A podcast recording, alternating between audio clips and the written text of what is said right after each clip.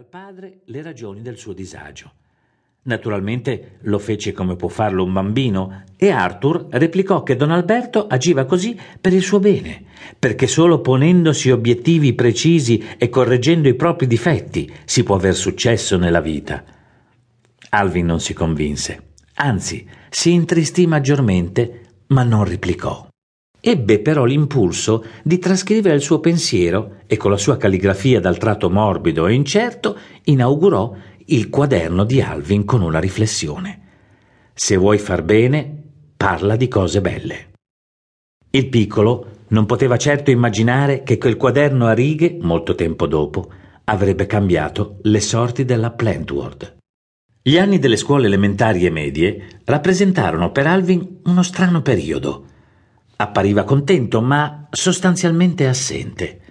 In realtà era molto più presente a se stesso di quanto i grandi potessero immaginare.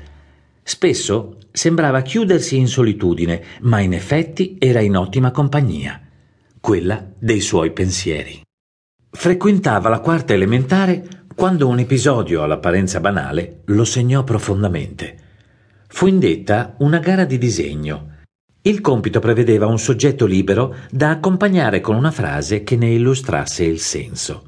Alvin disegnò tre alberi, un sole e un bambino e scrisse Io sono il sole. Ci rimase molto male quando la sua opera gli fu riconsegnata tutta imbrattata da correzioni marcate con la matita blu. Era stato anche tracciato un grosso punto interrogativo vicino alla frase di Alvin per sottolinearne l'assurdità. Quando il piccolo chiese spiegazioni, L'insegnante gli indicò le imperfezioni del disegno, accompagnando le sue parole con altri segni e sottolineature che evidenziavano ulteriormente gli errori. E infine terminò la sua filippica sentenziando Che senso ha scrivere che tu sei il sole quando c'è disegnato un bambino?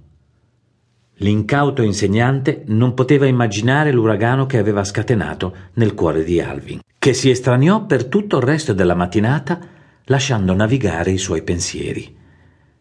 Rientrato a casa, uscì da quello stato di apparente apatia grazie al suo diario, che per molto tempo era rimasto di nuovo abbandonato in un cassetto. Su una pagina bianca, con una calligrafia un poco meno infantile rispetto a quella così approssimativa della frase precedente, scrisse di getto ciò che sentiva. Le persone fanno quello che possono, ed è già tanto. Certo, l'efficacia espositiva era propria di un bambino, ma quel concetto sarebbe diventato per l'Alvin adulto un vero e proprio comandamento. Il periodo delle scuole medie fu alquanto tormentato e Alvin si chiuse ancora più in se stesso. Si concentrò sullo sport, scegliendo naturalmente una disciplina individuale, la corsa, per l'esattezza in 1500 metri piani. Non si può dire che avesse la stoffa del campione, ma non era un incapace. Aveva però un grosso problema. Di tanto in tanto, durante la corsa, era preda di visibili cali di concentrazione che lo facevano improvvisamente rallentare. Il suo allenatore, uomo di buoni sentimenti, chissà perché quasi sempre paonazzo in volto, in quei momenti diventava ancora più acceso, urlava, sbraitava e si disperava. Ma a fine gara cercava di ritrovare la calma e parlava al giovane Alvin. Davanti all'evidente disinteresse del ragazzo per il risultato della sua prestazione, lo scoramento prendeva il posto dell'inquietudine.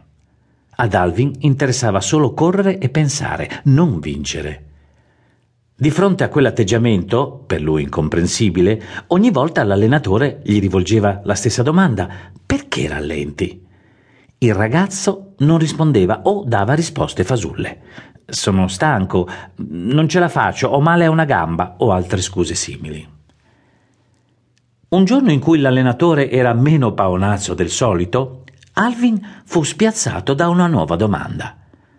A che cosa pensi quando rallenti? E la risposta, fin troppo ovvia, fu a niente. Non si può dire che Alvin mentisse.